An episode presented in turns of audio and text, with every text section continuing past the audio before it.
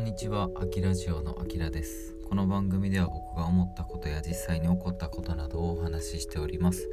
えっと、今回の放送は、あの、非常にまた愚痴会で申し訳ないんですけども、あのまあ、騒音問題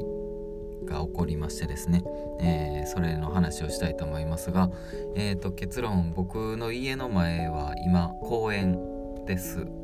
でその公園ってあの昼間はですねあのちっちゃい子供がまあ、あのアホみたいに高い声で聞いて叫んでてまあそれはさすがにねあの何て言うんですかねまあここを選んでしまったのは僕ですしまあ子供のね騒ぎ声はまあしゃあないかなと思いつつこう耳栓とかまあ時にはイヤホンとかしたりしてまああの基本家にいることが多いので、えー、耐え忍んでるんですけどもあの問題はですねあの夜になって、えー、これ収録してるのがまあえーと、21時ぐらいなんですけども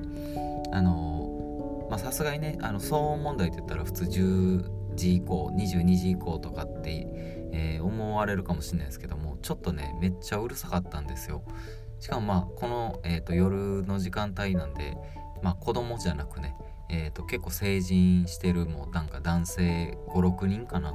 があの家の目の前でまあまあ家の目の前って言ってまあ公園なんですけどその公園でですね、えー、騒ぎたくってたのでちょっとあんまりにもあの非常識すぎるなと思って、えー、初めてですね、あのー、ちょっと警察に通報しようと思って、えまあ、性格悪いんで僕はあのすぐですねその騒音問題について、えまあ、どどうやってちょっとあの何ていうんですかね通報すればいいのかって若干ちょっと日和ながらですねあのググって調べました、えー、そしたらですねあのまあ警察110番したらあの事件ですか事故ですかみたいな感じでこう聞かれるんですよ最初に。でその時にあの騒音問題ですっていうふうに答えたらあのそれがなんかデフォルトの聞き何て言うんですかね伝え方みたいなんですよね。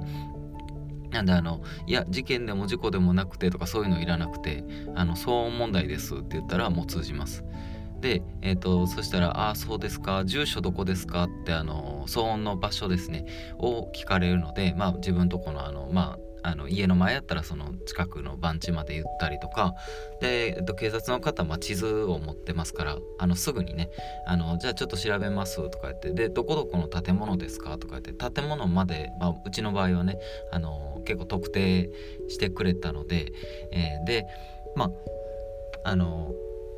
じゃあ分かりましたっていうことで別に僕その通報した人の名前とかもあのその伝えなくても匿名でいけるんですよね。っていうのを知りました。でえっと過去にはですねちょっと僕まああのごめんなさいって感じなんですけど、まあ、路上ライブとかをあの結構学生の時とかね、えー、してたことがありましてであのやっぱり、まあ、言うて路上ライブしてたのってあの駅前だったりするので、まあ、駅前でねそんなあの通報が来るぐらいあの大きい声あのそもそも何て言うんですかねそんな声量ないですからあのまああの何て言うんですかねあんまりなかったんですけどでもやっぱり夜中とかねその路上ライブ終わってからその路上ライブ仲間とかとその近くの公園とかでねあのアホみたいにこう騒いでた時期がありましてまあその時にこう通報されたんですよね。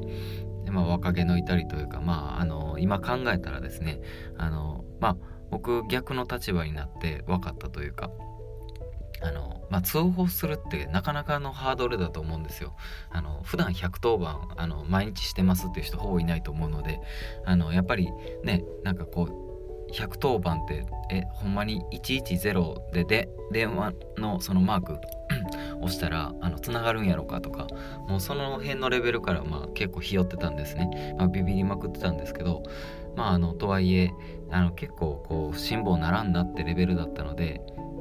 でまあうちの多分マンション自体もその防音性能とかがもう皆無なんであの僕防音室の中にいてこれなんでまあちょっと他の部屋の人とかはねあの多分もっとうるさかったんちゃうかなと思います。でその通報した結果まあどうなったかっていうとなんかねあのめっちゃ腹立つんですけどあのなんかめっちゃでっかい声で「ああお前なんか明日なんとからみたいななんか 学生なんかなよくわからんけどなんか明日の話とかしだして「あほんなら気をつけてねバイバイ」って聞こえたんですよ帰りよったと思って。めっちゃ腹立つやんと思ってそれも。あのタイミングって思ってまあこれはもう僕のなんかもう生まれ持ったあの星のあれかもしれないですけどあのまあいつももう毎度のごとく何かにつけてタイミングが悪いなって、えー、思ったりもしますがあのなんかありませんか？その例えば、えーと、エアコンの修理。まあ僕はあののことじゃないですよ。あの、ありそうな話でそのエアコンの修理によこう修理業者が来ましたと。で来てあの、なんか修理業者が来てる時はなぜか治るみたいなね。で帰ったらまたなんか壊れ出すみたいなことってなんかあると思うんですけどなんかもうそんな感じでですねえっ、と多分ですけど警察の方が来たからあれ帰ったのかわからないですけどそんな時間経ってなかったのでまあ多分適当に帰ったんでしょうね。まあでもねやっぱりあの何て言うんですかねもうほんまに愚痴だけの話で申し訳ないんですがあのー、今後ねあのー、絶対あると思うんですよ。あのもうてかこういうのってやっぱ気になりだしたら止まらないでしょそう。でなんかねあのー、まあイヤホンしてみたりとか耳栓してみたりとかっていうのはまあ多少なりとはねあの例えばあのあまりにもあの夜の7時とかになんか通報しだしたらそれはちょっともう気違いやとは思うんですけどやっぱり9時とか過ぎ出すとちょっともうだるいなって思うのは僕だけですかね。あのおじいちゃんとかやったら寝てると思うしあのまあ明日早い人とかもね当然いるでしょうしまあ皆さんその何て言うんですか生活リズムなんかもバラバラじゃないですか。でなんでこっちがその公園の前に住んでるからといえどこっちがその我慢をし続けなければいけないのかなっていうのはちょっとあのやっぱり思ったりするし。でちょっとその騒音についてねあのいろいろまあこれ余談というか調べたんですけどあのなんかね軽犯罪みたいな扱いになるらしいんですよ。その仮にそのバトったらですね。なんかその騒音ってなんか何何デシベル以上を超えると騒音ってその扱いになりますみたいなのがあってあのやっぱね日本人というかまあ僕もねそのあの結構気にする方のタイプの人間ですけどあのそういう何て言うんですかね公園家の前が公園でその騒音問題でバトったケースって結構あるみたいでですね。あのなんかめっちゃ気にしいのおばはん対その子供みたいな。子供 VS おばはんのなんか戦いでなんかおばはんがねなんか勝訴したっていうなんか事例とかもあったりしてあのあ勝つんやとか思って。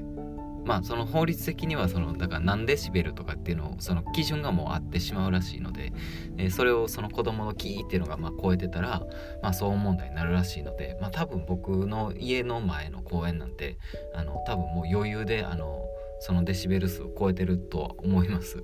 あのめっちゃうるさいんでね。まあ、とはとはいえそのなんかねあの楽しそうに遊んでるその子供に対してそのなんかもう遊ぶなとかっていうのはもうちょっと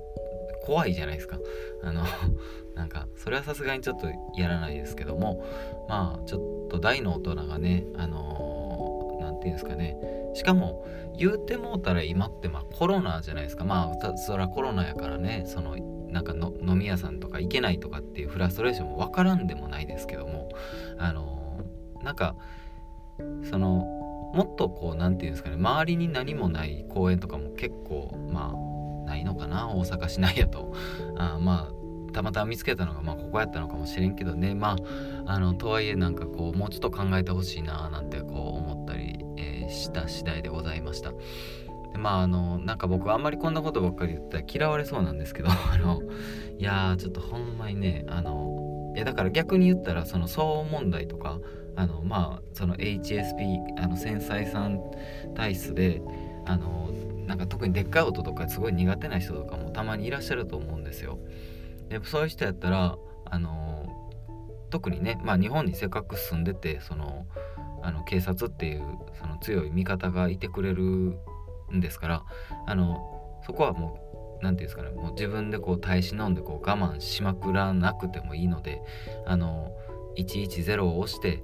で、えー、事件ですか事故ですかみたいに言われた時にあのいや騒音問題です。っていうふうに伝えたらもうそれだけで警察は対応してくれるってことが、まあ、今回分かったのであの何かもしそういうことがあればね あのお役立ていただければなとかって思いました。はいということで、えー、今回は騒音問題についてでした最後までありがとうございました。あきラジオでした。